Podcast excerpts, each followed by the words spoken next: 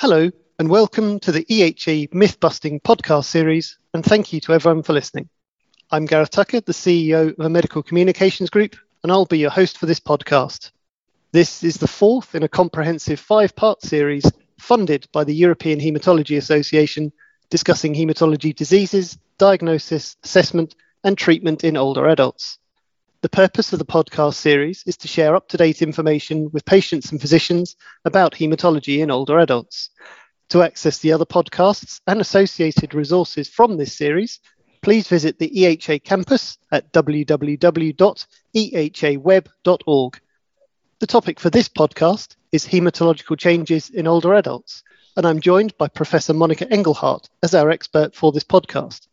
Professor Engelhardt, would you like to introduce yourself and your background and expertise? Yes, thank you very much, Gareth, for the nice introduction. I'm an attending physician at the University of Freiburg. I deal with multiple myeloma patients, also with the study unit at our hospital. We have approximately 400 multiple myeloma patients that come to our site, and I'm specifically interested in elderly aspects of myeloma and its disease and possibly improvement whilst the disease is better known and better treatable. Thank you, Professor Engelhardt. So to begin this podcast, we have some topics for discussion that have been sent to us by Anita Waldmann, who leads the Leukemia Hilfe Rhein-Main patient support group in Germany. And Anita has asked, geriatric assessment is used to help physicians recognize frailty and guide treatment decisions in elderly patients. In your clinical experience, how receptive are patients to undergoing these tests and understanding their outcomes? Yeah, I would say it depends really how excessive or extensive you want to do those testings. At our site, they very much agree to those tests, even if they are a little more in depth. What we have looked at for years now is a specific myeloma score that is being scored within seconds. So it looks at organ function, Karnofsky performance status, frailty, is the patient falling, self-sufficiently looked at home, can he, she do whatever they like at home, or are they dependent on someone? And age plus cytogenetics are included in the score. And we also have a homepage where you can score those issues very quickly. That helps you with the definition, and that is done. So whether you do this whilst the patient is visiting or being seen by you, or whether you do this when you have seen the patient and do a workup of how treatment should be modified or done, it's up to you. Or we also use that in our multiple myeloma board. But the patient always agrees, so this is not at all of a problem. It's only if you tell those issues to colleagues that they fear it might be too complicated. Interesting, thank you. So in your experience, how interested are haematology patients in connecting with other patients? What do they perceive as being the benefits of this? It certainly depends on the patient. So there are patients who are very supportive of self-advocacy groups, so they like them.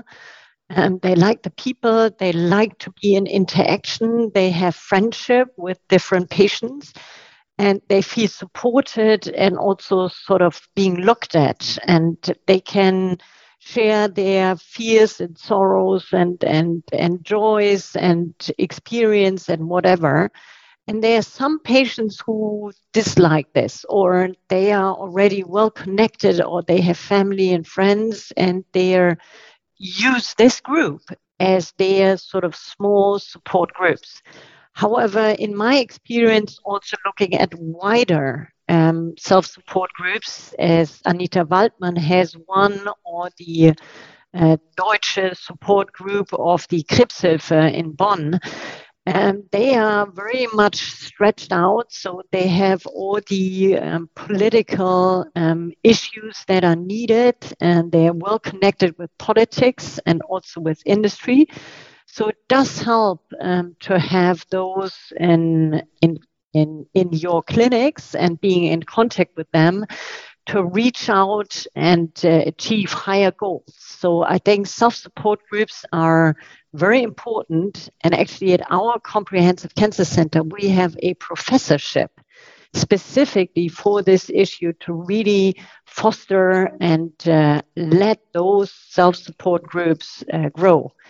However, I mean, they really have to support patients. So I have, for example, one example where a patient is approaching a self-support person and who acknowledges that certain hospitals or physicians, et cetera, in his or her experience are not very good, et cetera, et cetera. And that at the very beginning of your disease is sometimes also very devastating. So it has to be of help. It has to be of support.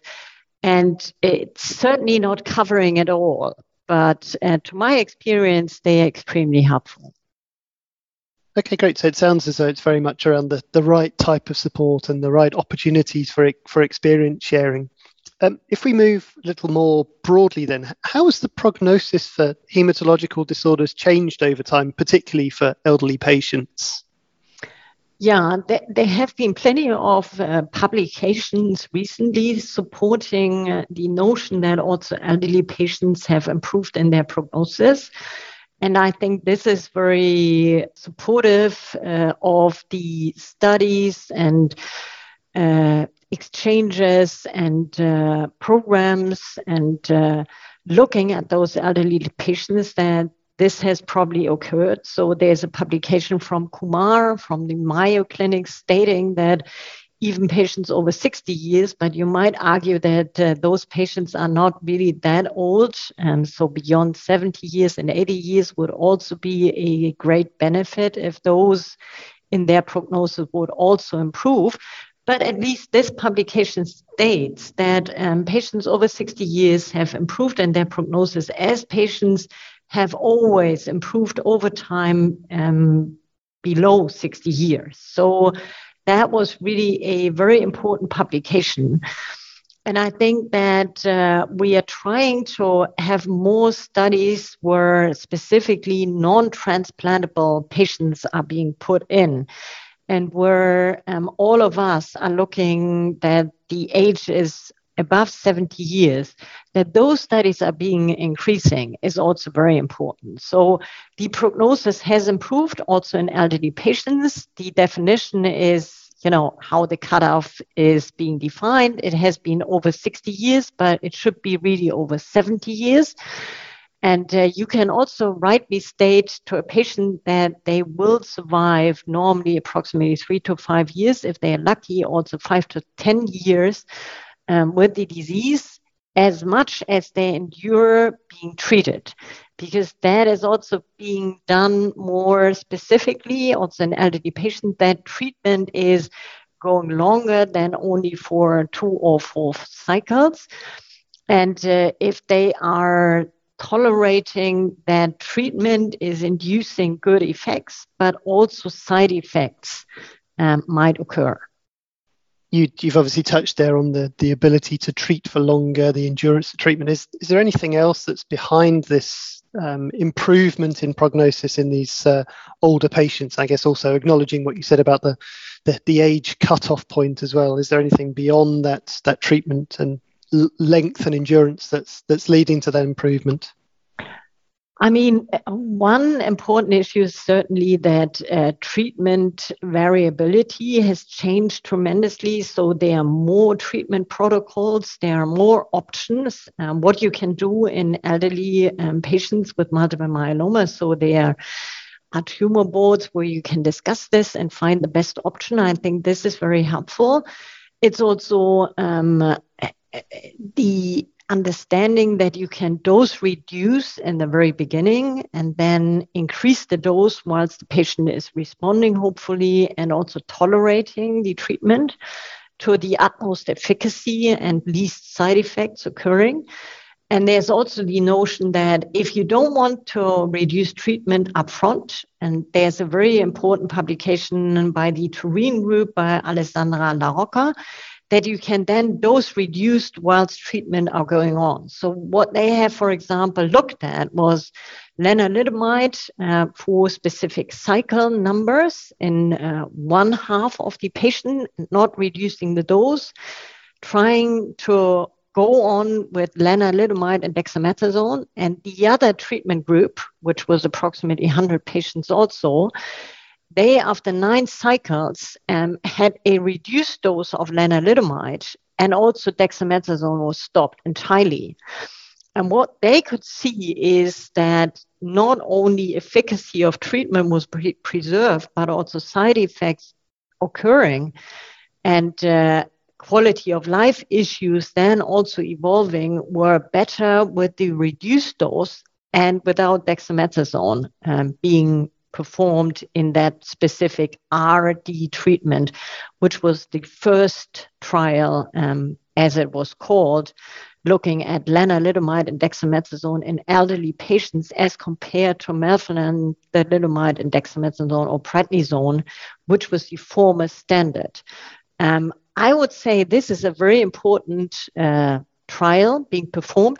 Probably it would have been even wiser if they had planned the study upfront, less len and dexamethasone already in the very beginning as compared to full dose, and they would have even seen a greater effect. But this study needed to be supported by industry, and that was probably not what they could do, although this would have been even a better study. And that is the other issue.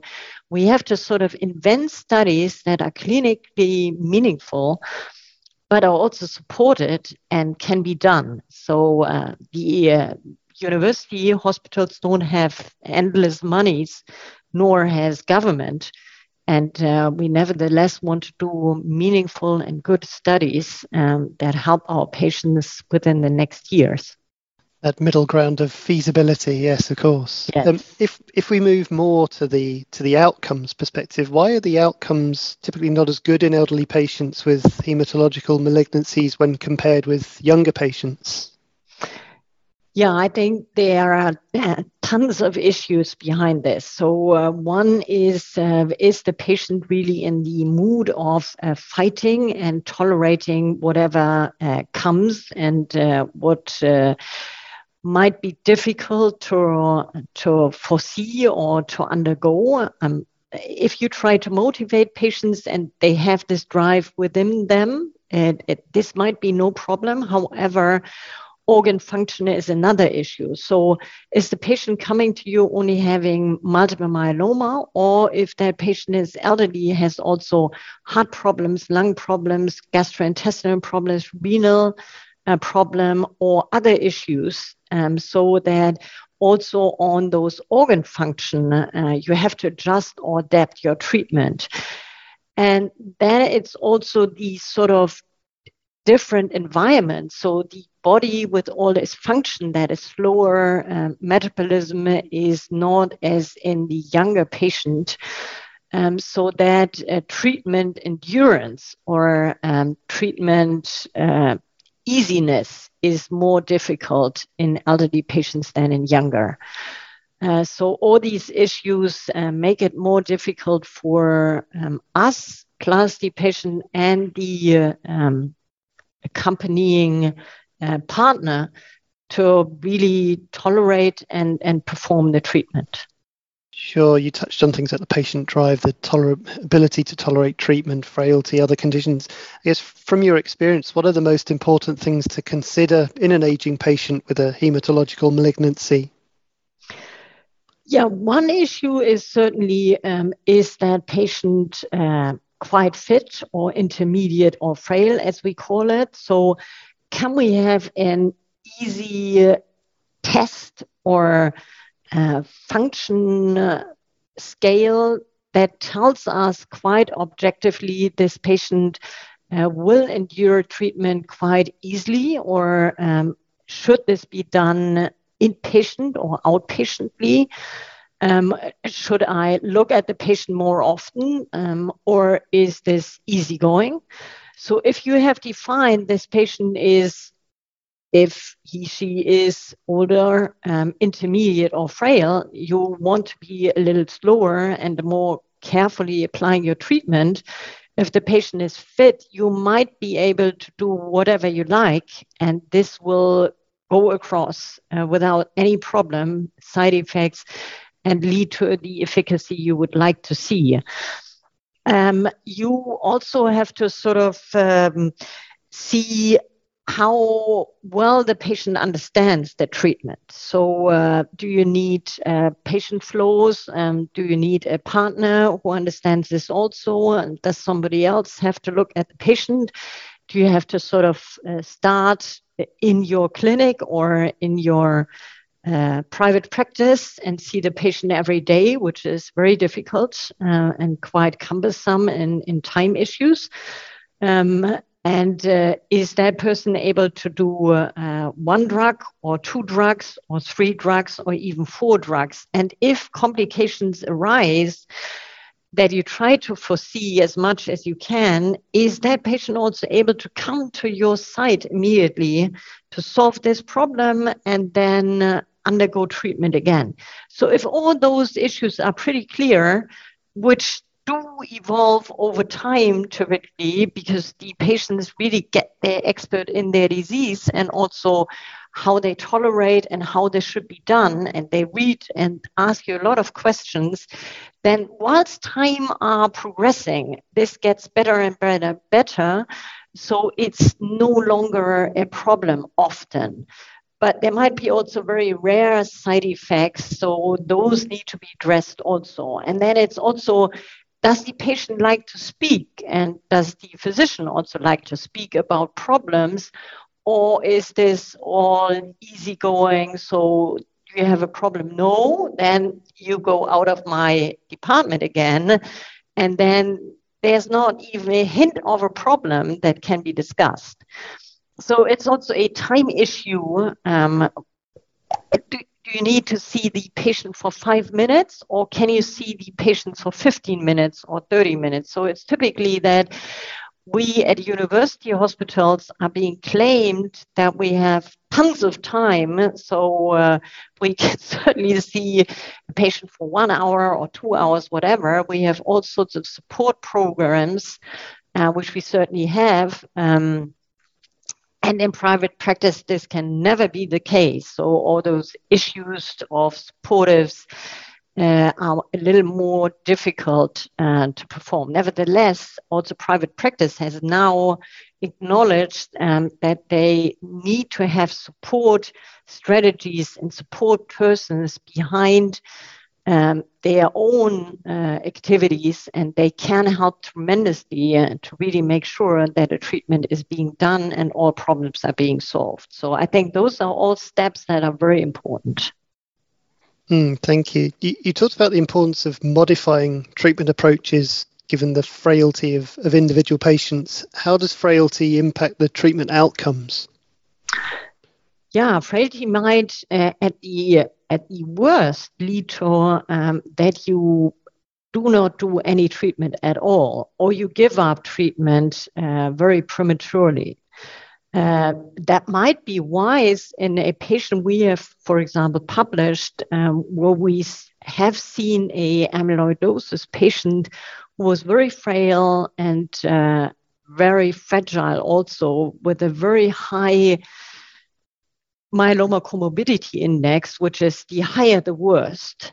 And we treated her, and she did respond by all biological and myeloma and amyloidosis markers. So the sort of objective response was quite rewarding. Nevertheless, her frailty, her performance, her how she moved at home, how she self-perceived her quality of life deteriorated because she didn't tolerate treatment as much as she should have.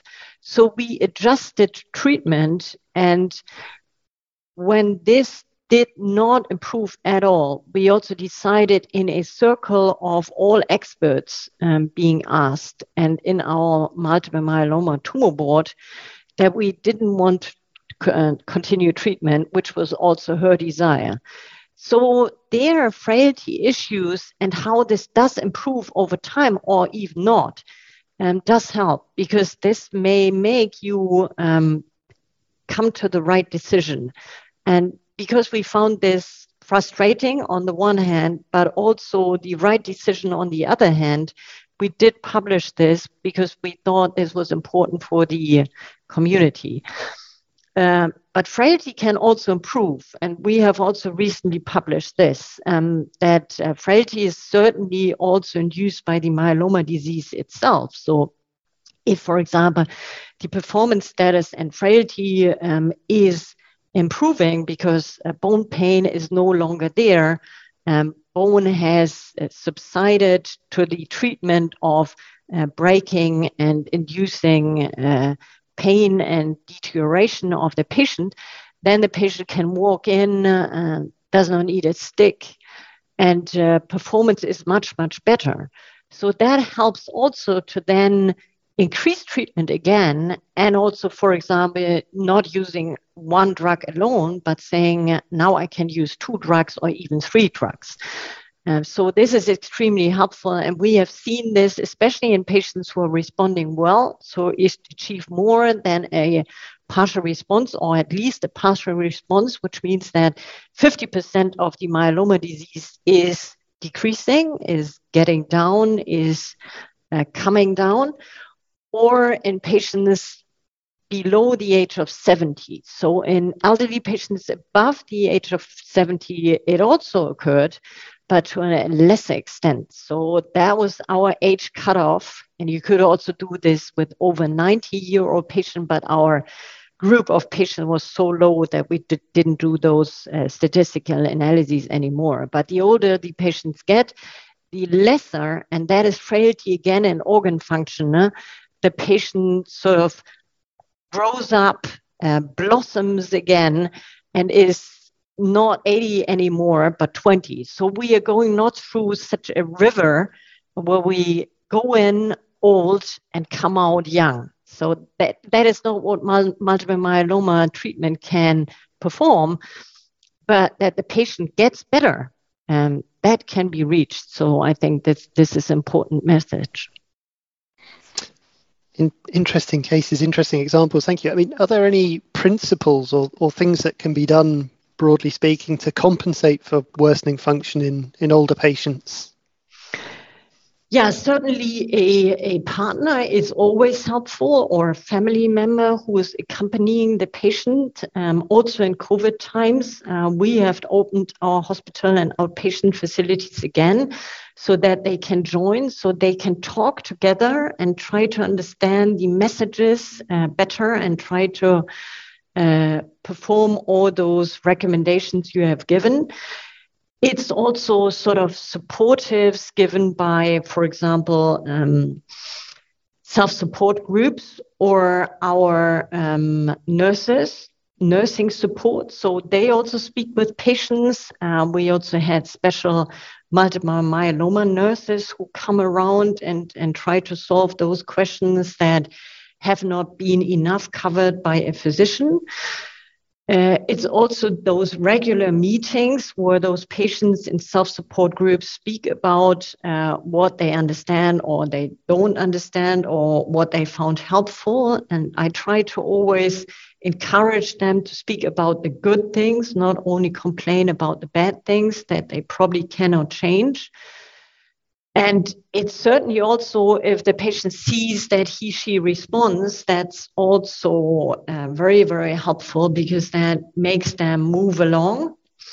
And if you try to find answers to their problems or their organ function impairment, how this can be solved. So the interdisciplinarity of also having orthopedic physicians, also having radiation specialists, pain managers, radiologists, all those moving around the patient in a larger group of myeloma experts is always helpful.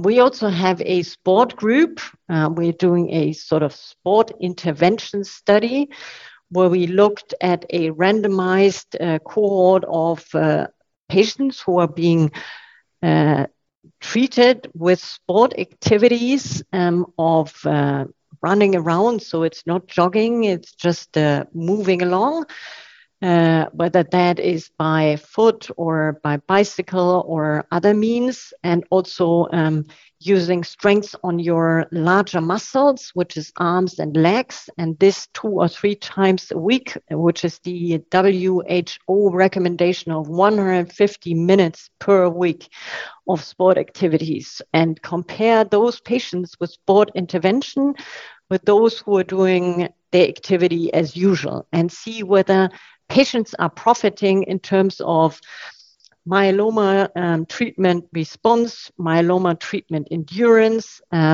depression, how they feel, their quality of life is evolving, how often they come into hospital, etc. And there has been just a very recent publication in the New England Journal of Medicine, which is really the highest journal around that we have to read.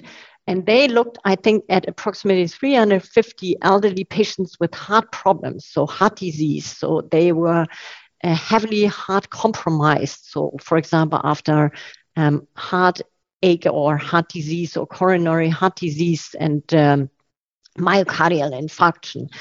And they also trained those patients very moderately, and they perceived very rewarding aspects that really improvement in quality of life and performance of daily function was occurring. And my prediction is, and I'm sure this is correct, this is not only true for patients with heart disease and myocardial infarction, it's also true for tumor patients, it's also true for multiple myeloma patients. And some years ago, there was sort of the notion that multiple myeloma patients, because of those osteolytic diseases, you cannot perform any sports activities on, which is certainly incorrect. But you have to look that osteolyses are not being increased, or there is any breakage of bone, or that they have to undergo more operations because something is occurring. So accidents have to be avoided. But those intervention studies, I think, are also very important, but they are certainly money-wise challenging as well. So we have to have enough support that we can perform those studies for our patients. Interesting, thank you. Our final topic, clearly the piece on everyone's lips at the moment. We're in the middle of a global pandemic. Everyone is inundated with news about COVID-19. Are patients with hematological malignancies more vulnerable to COVID-19, and what can be done to mitigate that risk? Yes, this is also a very important question. So the easy answer is hematologic and any cancer patients are more vulnerable to COVID, and they probably also get a little sicker. Nevertheless, I have to say, we also looked at hematologic and specifically cancer and multiple myeloma patients at our site as well as in Germany. And our results were very rewarding. So we looked at few, which was only 21 multiple myeloma patients in the very early pandemic of the first wave in Germany from 10 comprehensive cancer centers. And none of those patients died. So that was a very good message. And they went through the COVID infection quite easily with all the support that the German system offers to them. So antibiotic treatment, all medication that were available at that time, putting them into hospital, having a one-by-one support of physicians as well as nurses. So a very large supportive initiative that was helpful for our cancer patients. We also did a side-by-side comparison of very, very extremely well-matched cancer and non-cancer patients with both COVID, and we saw a similar outcome. So necessarily speaking, that patients with cancer and multiple myeloma always have a worse outcome and are at specific risk for COVID is probably not true in our experience. our answer to why this is the case is whilst different systems are not comparable. So in, for example, New York, the pandemic was totally differently organized than in Germany. And also sort of how much support was being prepared and also issued on those patients was very well managed in Germany, I would say. And also our patients are very sort of following the rules. So they use masks, they look at hygiene, they don't wave their hands, they don't do any hugging. So they are very careful of what they do, and they also use their supportive medication, which are antibiotics and also antiviral prophylaxis whilst they are on treatment. So that was probably also helpful. Nevertheless, I think we have learned so much now, and the vaccination has started. Our patients are very well following the vaccination recommendations. So I would say in Germany, they have very, very few multiple myeloma patients that I oversee, but I'm also a strong believer and supporter of vaccinations that has not undergone the vaccination twice. We are talking now about the third vaccination starting in September. So I think those are helpful issues to really say, can we open the hospitals even to a larger extent? Can we probably also sometimes work without those masks anymore? Because it is very strenuous and very sort of hard to talk all the time to a patient for hours with this strong mask on. And it's also difficult to sort of understand. And they are sometimes fearful of getting nearer than those 150 meters, although I would say this patient is being vaccinated, I'm being vaccinated, ventilation is going on, masks are being put on. How much do we still have to do to get over this pandemic? So it's a very big issue, and they are also elections going on in Germany. So I think there's a bit of a fear to do too much opening because some might oppose to this. But I would be a friend of opening a little more and to a larger extent, but certainly also trying to vaccinate, if I may dream, 100% of all those who are working with patients and also certainly our patients themselves. Thank you very much for those insights. That brings us to the end of this podcast. And thank you very much indeed to Professor Monica Engelhardt for her participation and for her excellent insights on this podcast on hematological changes in older adults. Thank you also to everyone for listening. As a reminder, this is the fourth podcast in a series of 5. To access the other podcasts in this series, along with the associated resources, please do visit the EHA campus at www.ehaweb.org. And please do join us again for the next in the EHA myth-busting series. Thank you for listening.